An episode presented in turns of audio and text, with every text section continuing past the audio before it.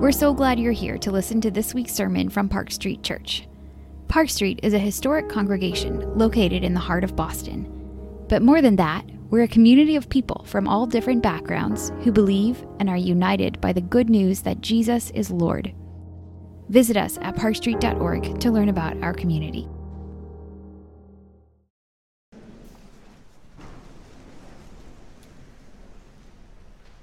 We are in the concluding message of a four part series, mini series, during the season of Advent called Be Holy on Leviticus chapters 18, 19, and 20. We've been in a series since September on the book of Leviticus, and so the focus during Advent has been on us as a people, as the people of God, growing into holiness so that we might be ready to meet our King. In Advent, we remember that Jesus is coming back, just like he came the first time long ago, as we'll celebrate this next weekend.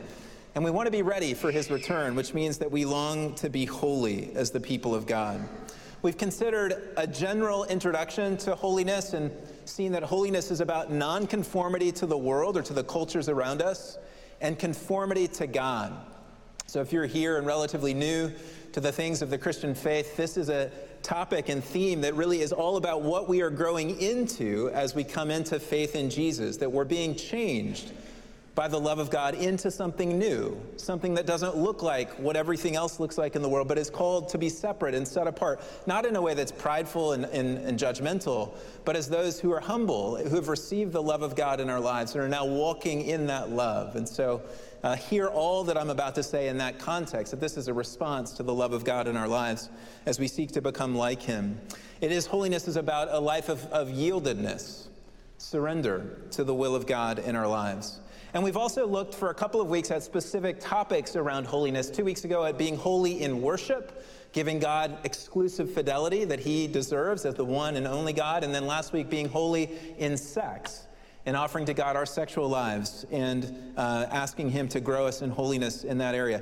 And today we arrive at what is often called the Sermon on the Mount in Leviticus, Leviticus chapter 19. And I do invite you to follow along with me in the biblical text and to the most well known verse, I'm going to say, in the whole Old Testament, uh, which is love your neighbor as yourself. So Leviticus 19 18. This, um, we'll, we'll come to this verse directly in a moment.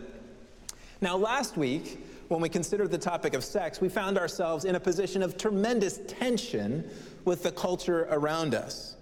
This week, it's actually quite the opposite, I would say, that we will find ourselves in territory which is deeply affirmed by many, if not most, in the culture around us on matters like love and compassion, justice, and fairness. So that's where we're headed. Chapter 19 of, Le- of Leviticus encourages us to be holy in every dimension of life. In March of 2019, my oldest daughter and I were on a trip, a private trip in the Grand Canyon. It was a father son slash father daughter trip, but we were the only father daughter pairing on the trip. Uh, and we pulled off the river one night, off the Colorado River, uh, at a beach, which was where the National Canyon, for those of you who've been to the Grand Canyon, there are all kinds of side canyons that come into the main canyon. And National Canyon is one of those toward the end of the trip. And there was a beautiful, wide beach, sandy beach. And we did as we always would. We'd start to set up our camp, which meant setting up our tents. And Chloe and I picked a spot right down at the end of the beach that was beautiful. And other people put their tents up. And we had a nice dinner. And then we crawled in the tent, tired, to go to bed just after it got dark. And then about three o'clock in the morning, we were awakened by violent swirling of wind, just blowing. I mean, it was a massive storm that had come in, and the winds were blowing. But what woke us up even more was all of the sand in our tent on the sandy beach, and the wind had just stirred it up to make like a dust devil, and the sand had come in every nook and cranny. It was in my hair, my beard, our sleeping bags, our clothes.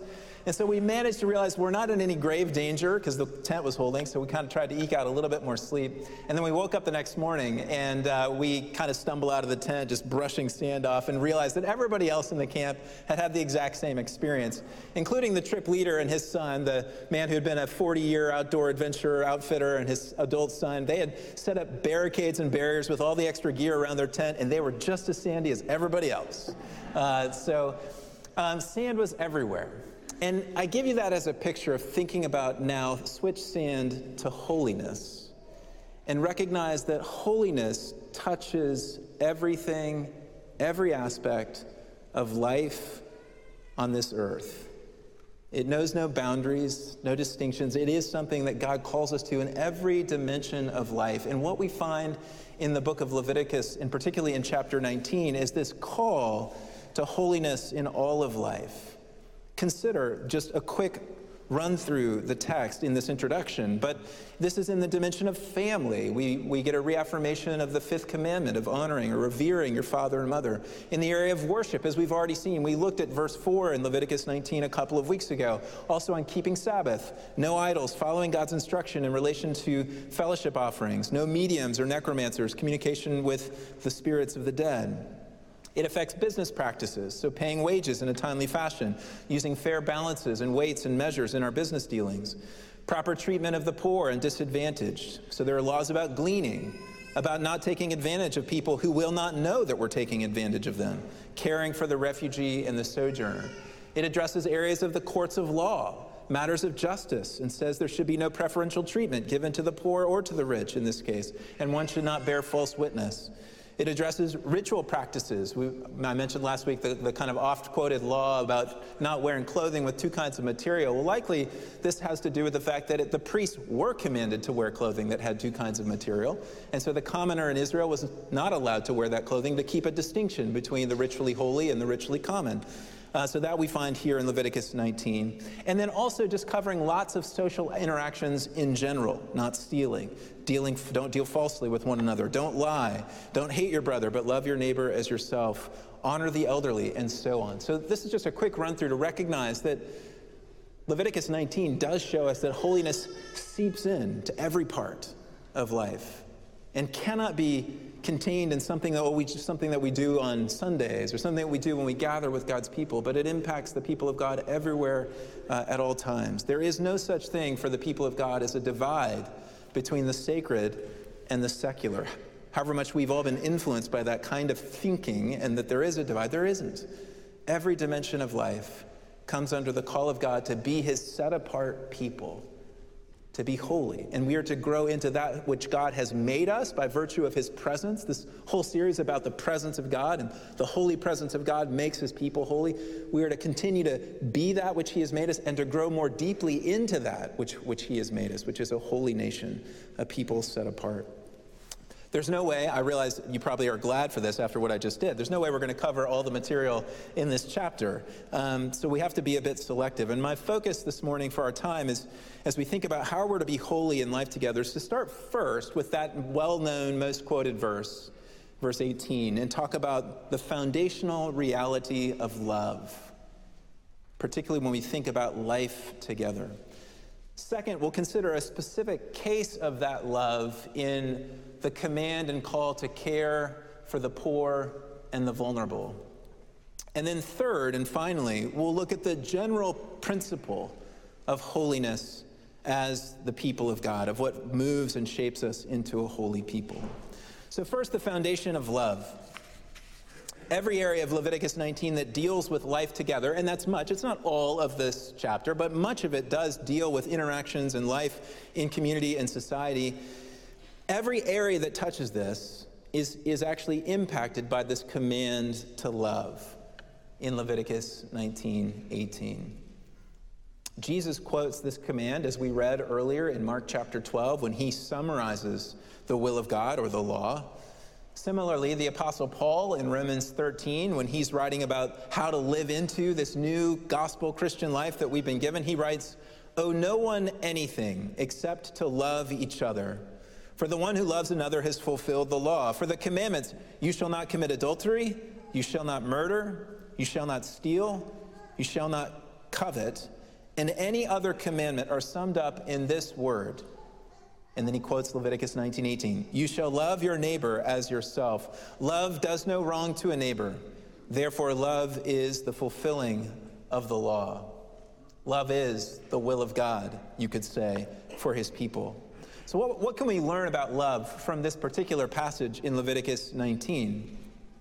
The specific command, look with me at this text, uh, reads this You shall not hate your brother in your heart, but you shall reason frankly with your neighbor, lest you incur sin because of him. You shall not take vengeance or bear a grudge against the sons of your own people. but you shall love your neighbor as yourself.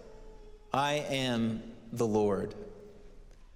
Let's recognize the assumed context, or the actual context, of this command is actually a situation in which your brother, and the word here for brother can be wider than just brother, it can mean relative or even more broadly, fellow Israelites, but your brother has wronged you, has wounded you.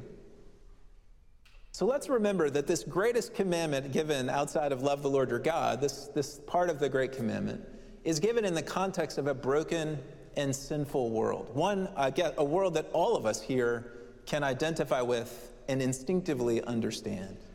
We have all wounded others, and we have all been wounded by others.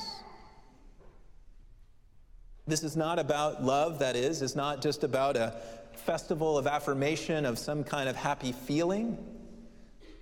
But this command to love is given in the context of difficulty and trial. And it's a call upon the people of God to overcome what is natural for something that is divine or godlike, I should say. The call of these verses in this kind of broken context is not to act in hatred toward the wrongdoer, but to act in love.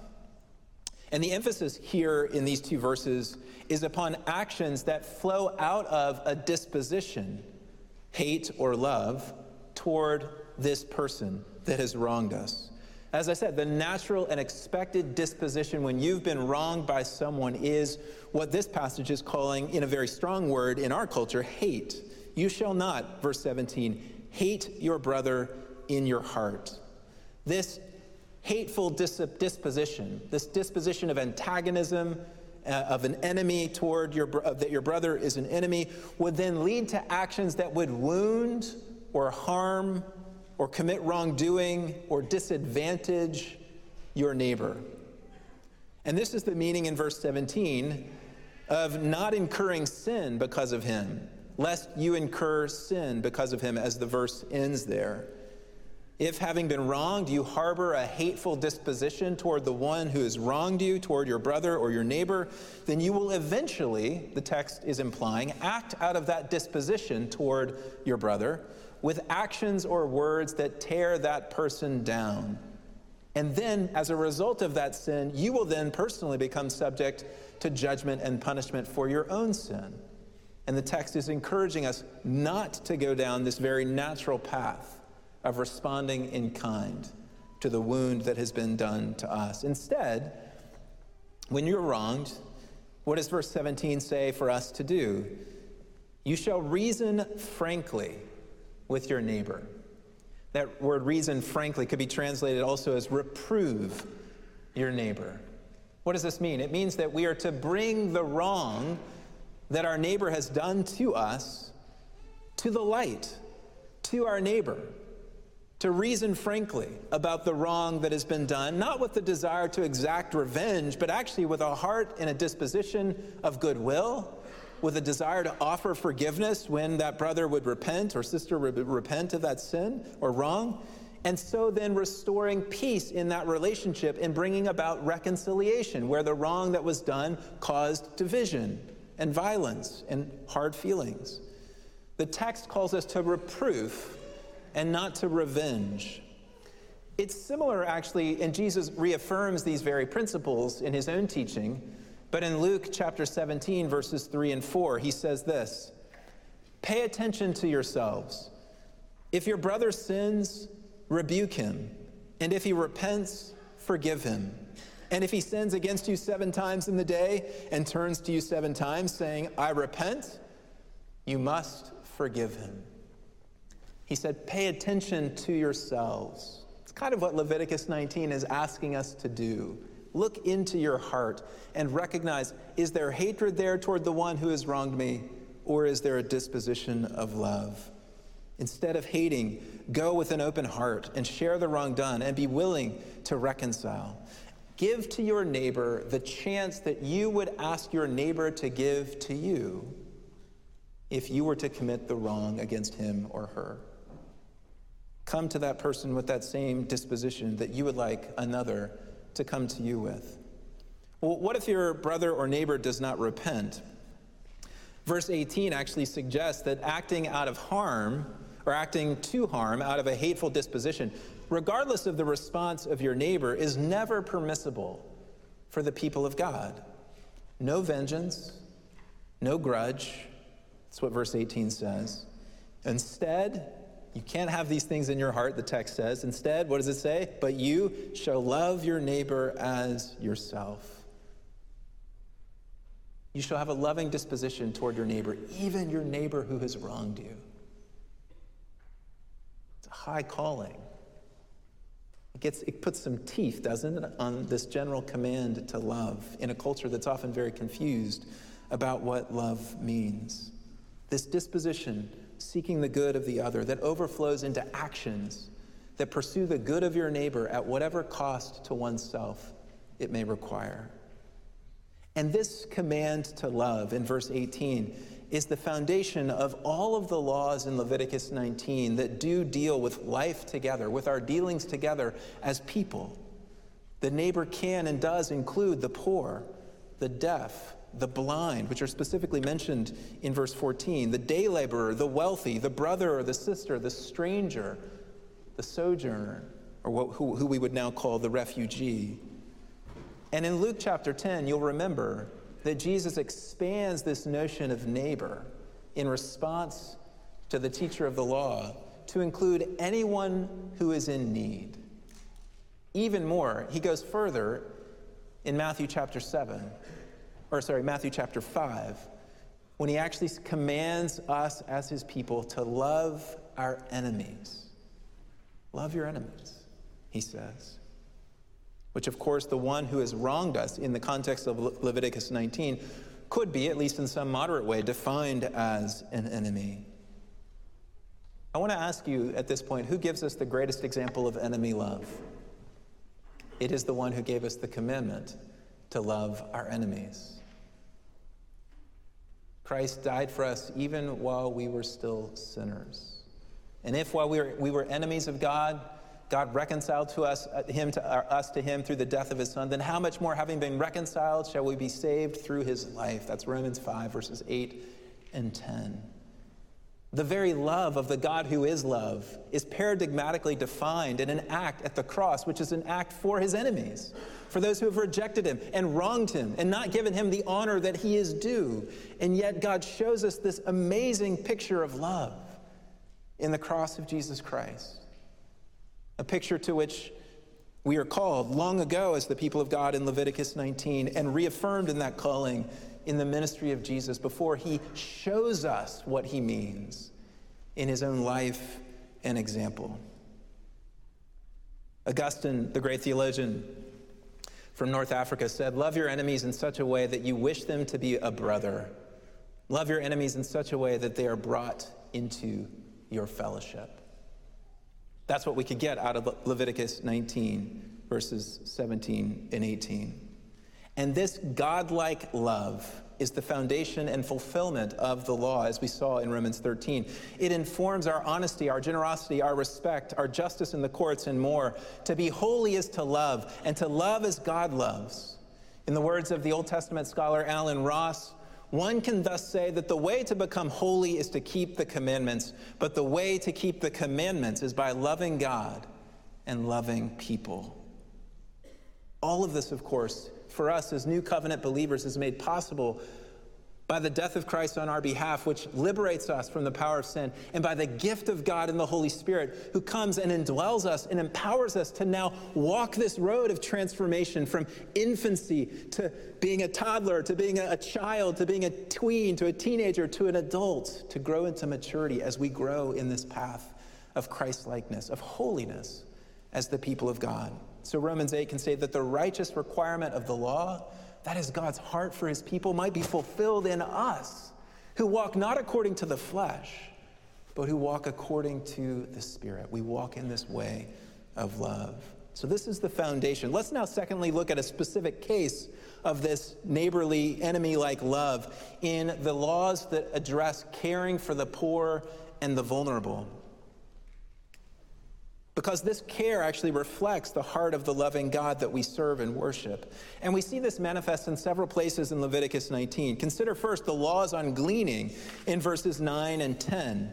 We get four uh, exhortations followed by a fifth um, commandment. So, verse 9 when you reap the harvest of your land, First, first word, you shall not reap your field right up to its edge. Second, neither shall you gather the gleanings after your harvest. Third, in verse 10, you shall not strip your vineyard bare. And fourth, neither shall you gather the fallen grapes of your vineyard. And here's the exhortation then you shall leave them for the poor and for the sojourner. I am the Lord your God.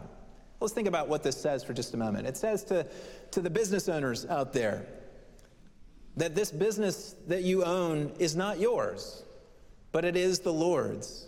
And holiness means using your field or your factory or your insurance business or your investment firm not to squeeze every last profit out of it for yourself and your own gain, but to use it as the Lord would have you to use it, the one who actually owns all of this and gave you the gifts in which, which enabled you to do this. And to remember the poor and the needy, that in God's economy they are to share in some way in the benefits of your production. In this case, in the gleaning laws, which we see illustrated wonderfully in the book of Ruth, the poor are allowed to come and glean on your field. They can pick up the leftovers, which the landowners are committed are commanded to ensure are available. And this guarantees both that the poor in that society would be fed and that their dignity would be maintained as they are invited to go and work for their wages, if you will to go and pick up the gleanings in the field for themselves. Let's consider another example of this care for the poor and the vulnerable in Leviticus 19 justice in the law courts. You might find that this seems to point in the other direction, but look at verse 15. You shall not do injustice in the court. You shall not be partial to the poor or defer to the great, but in righteousness you shall judge your neighbor. It does, in fact, say that you are not to give preferential treatment to the poor when it comes to administering justice in the courts. All are to be receiving justice evenly. And that is true. At the same time, let's, be, let's acknowledge the reality, as other Old Testament laws, such as in Deuteronomy 16 in particular, acknowledge that it is much easier for the rich to pervert justice in the courts than for the poor, specifically through the instrument of bribery. Bribery is prohibited for the people of God in Deuteronomy 16 because it would advantage the rich, enabling them to pervert the ways of justice in a way that the poor could never access or be able to do. And we think maybe this is, you know, just kind of something for the ancient world. I was speaking with one of the visitors to our global missions conferences. He was um, seeking to help refugees acclimate to this country, and one of them came to him and said, You know, is $200 enough? And he said, Well, what do you mean? And he said, Well, I mean, is $200 enough to carry around when I'm driving so that if I get pulled over by a policeman, I can just hand that to him and go on my way? And he's like, No, no, no, that's not the way it works in our society. But in the country from which he came, that was exactly the way it worked, and that privileges the wealthy. So the poor are protected when justice in the courts is upheld and protected. Nicholas Wolterstorff, the, the Christian philosopher, writes that the lower classes are, quote, not only disproportionately vulnerable to injustice, but usually disproportionately actual victims of injustice. Injustice is not equally distributed, he writes. And it's for this reason that scriptures often encourage the people of God to stand up for and speak up for the rights of the vulnerable so to King Lemuel in Proverbs 31 from his mother, open your mouth for the mute, for the rights of all who are destitute. Open your mouth, judge righteously, defend the rights of the poor and needy. Here in Leviticus 19, verse 13, we read, The wages of a hired servant shall not remain with you all night until the morning. The labor class would often live on the barest of margins in the ancient world. So, for a wealthy employer to withhold wages, even for a night, could literally be a matter of life or death. And God speaks up for the rights of the destitute or the vulnerable or the lowly and shows a concern for their plight by giving this legislation to his people. This legisla- legislation, by the way, which is affirmed in James chapter 5 in the New Covenant in the New Testament. We also see, and this is important in today's world where we have such a massive refugee crisis across the globe, but we see this love for the poor and vulnerable expressed in laws around the sojourner in verses 33 and 34. Look with me at the text. When a stranger sojourns with you in your land, you shall not do him wrong. You shall treat the stranger who sojourns with you as the native among you, and you shall love him as yourself. For you were strangers in the land of Egypt. I am the Lord your God. Sojourners, like the modern day refugee, would be starting from scratch in terms of language and customs and resources. They would be vulnerable to exploitation, as they are in our world today. And the laws of God protect them among his people. They are to treat them just like one of their own from Israel. They are not to be exploited. Their rights are not to be denied. More than that, what are, what are they told? This is a specific application of verse 18. Here to the stranger or the sojourner or the refugee, you shall love him as yourself. And then they were reminded, you, the people of God, were once refugees, strangers, and sojourners, and God came and rescued you and provided for you. So you also are to give that kind of treatment to those in that situation. Consider just two more brief examples. Verse 14 You shall not curse the deaf or put a stumbling block before the blind, but you shall fear your God. I am the Lord. Or consider verse 32. I'll treat these together. Uh, this is one for all of you who are more in the senior category. You shall stand up before the gray head and honor the face of an old man, and you shall fear your God. I am the Lord. Well, why do I treat these together? Because in both cases, one says to curse the deaf. The deaf could not hear your curse. The other says to put a stumbling block before the blind. The blind person could not see the stumbling block. And the final one says to honor or to stand up before those with gray hair. Often those who are old are unable to even perceive the dishonor with which they are treated by those around them. In each of these cases, we are reminded, the people of God are reminded to fear the Lord, to fear God, the God who sees, the God who hears, the God who knows in situations where we are perhaps most tempted to exploit or oppress another for our own gain because we can get away with it. God says, I'm watching. I'm, I'm looking after those who may not be able to look after themselves. As the people of God walk into this radical ethic of care for the poor and the vulnerable, they demonstrate the character and nature of the God that they serve. And by no means, though this resonates within our culture today, it did not always do so. In the Greco Roman world in which Christianity expanded, the poor would serve the needs of the rich. The weak would be sacrificed for the strong. It was just that way. That's just the way it was. But the earliest Christians began to exhibit this kind of character enabled by the Spirit of God. Basil of Caesarea actually began the first hospital in gathering the sick and gathering people around him to care for the sick. His older sister, Macrina, actually went around the, the town of Caesarea and picked up infants out of the gutters and the trash heaps who had been left to exposure because they were unwanted by their parents. And as the early Christians cared for the poor radically within their communities in the Greco Roman world, the pagan society around them that did not like what they believed took notice. And their influence began to expand like leaven in a little lump of dough. And the reason today that it is vogue to care for the poor and the vulnerable is directly linked to the God of Abraham, Isaac, and Jacob, amplified through his son Jesus and his ministry.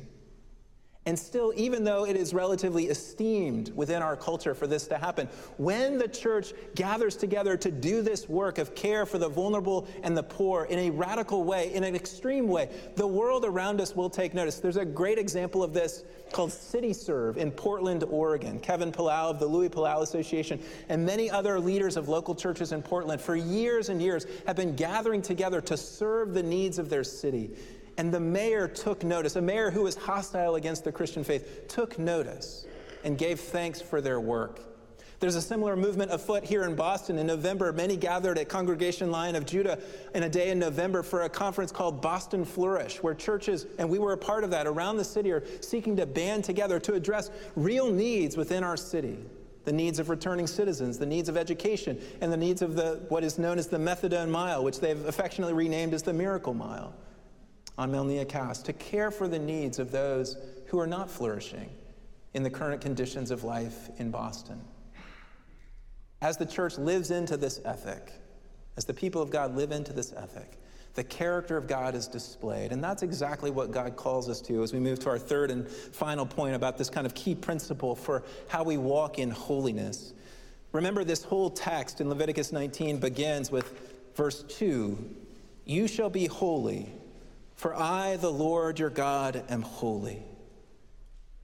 Our holiness is embodied as we imitate the holy God who has rescued and, and, redeemed us. And this holiness, the principle here, grows and is manifest as we keep his statutes. Look at the end of chapter 19, verse 37. And you shall observe all my statutes and all my rules and do them. I am the Lord. This is actually what sandwiches the whole three chapter section that we've been looking at in Advent. Go back to the beginning of chapter 18. At the end of verse 3, you shall not walk in their statutes, that is, the cultures of Canaan and Egypt. Rather, verse 4, you shall follow my rules and keep my statutes and walk in them. I am the Lord your God. And then this, the section ends at the end of chapter 20, verse 22. You shall therefore keep all my statutes and all my rules and do them. This principle surrounds us. Obedience to the covenant king, to his statutes and his laws, is the means by which we display, we fulfill our vocation to be a holy nation and a kingdom of priests that display the nature and character of our God to the world around us. It is the means by which we are the light of the world and the salt of the earth. This is affirmed radically by Jesus simply in his upper room discourse in John 14, where he says, If you love me, you remember, you will keep my commandments. The way that we express love for the God who has first loved us is by a deep love for him that's reflected in saying, Not my will, but yours be done, in every dimension of our lives. That's the principle at work. We aren't trying to keep portions of our life from Him, our worship life or our sex life or life together in society. We're not trying to keep any pockets separated from Him, but rather we're gladly bringing our lives into His light and saying, Lord, not my will, but yours be done. Let it be to me, O Lord, according to your word, as Mary said to the angel.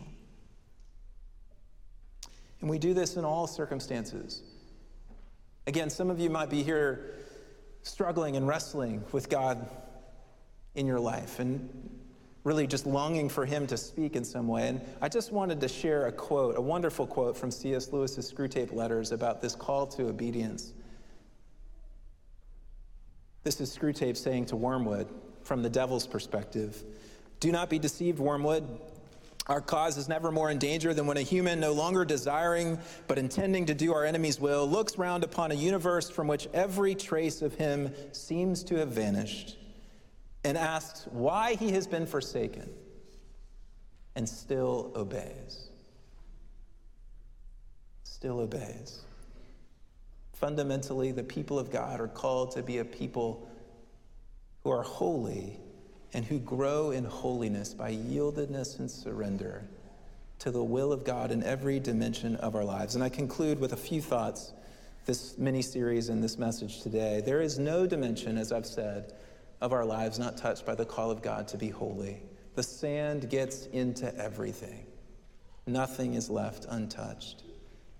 And this challenges us because we are all tempted to embrace only those dimensions of the call to holiness that resonate with us and or with our culture and to reject or to redefine those that don't. Consider as we close if you give a loud amen to God's laws about sexuality, but don't get equally excited about his laws regarding justice life together, and care for the poor, then that is a problem. Conversely, if you get excited about God's laws on justice, life together, and care for the poor, but want to ignore God's teaching on sexuality, that is a problem too. We don't get to choose what we like of God's law and therefore will keep, and what we don't like and therefore will discard.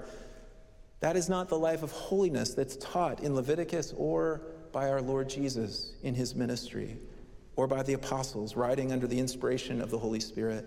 Rather, we are to surrender all. Every loyalty, every allegiance, every attachment is to be subjugated to the one great attachment of our lives. This comes back to worship. It comes back to exclusive fidelity. It comes back to recognizing that God and God alone is the owner of my life and yours because he has bought us with the price of the blood of his son and welcomed us into his family. This is why Jesus says in his ministry that you can't be his disciple unless you hate father and mother, wife and children, brothers and sisters, yes, even your own life. It's not that Jesus is against the love of the family. He's very pro family and love in the family, but he's saying in classic hyperbole that this love must come under the love and attachment and loyalty and fidelity to him as king and as Lord in every dimension of our lives. Be holy for the Lord your God is holy. I want to close with this comment that I shared on the first Sunday in Advent from J.C. Ryle, a leader in the church in England in the 19th century. Satan knows well the power of true holiness and the immense injury which increased attention to it will do to his kingdom. Be holy for I, the Lord your God, am holy. May we strive for this holiness together. May we strive to be ready to meet Jesus, our King, and say with the psalmist as we do so, Not to us, O Lord, not to us, but to your name give glory. Let's pray. We do thank you, O God, for your gracious love, enemy love expressed to us in your Son. We thank you for vanquishing our hearts, for winning us over as your own. And Lord, we acknowledge our shortcomings, our sin, our lack of holiness, at times our mirror of the culture around us. And we pray that by your grace and mercy, you would empower us to heed these words of Leviticus 18, 19, and 20 in humility, in compassion, and with intentionality to grow as your people in response to your great love as a holy, set apart people who could, in fact, be the light of the world. Thank you for this privilege. We pray this in Jesus' name. Amen.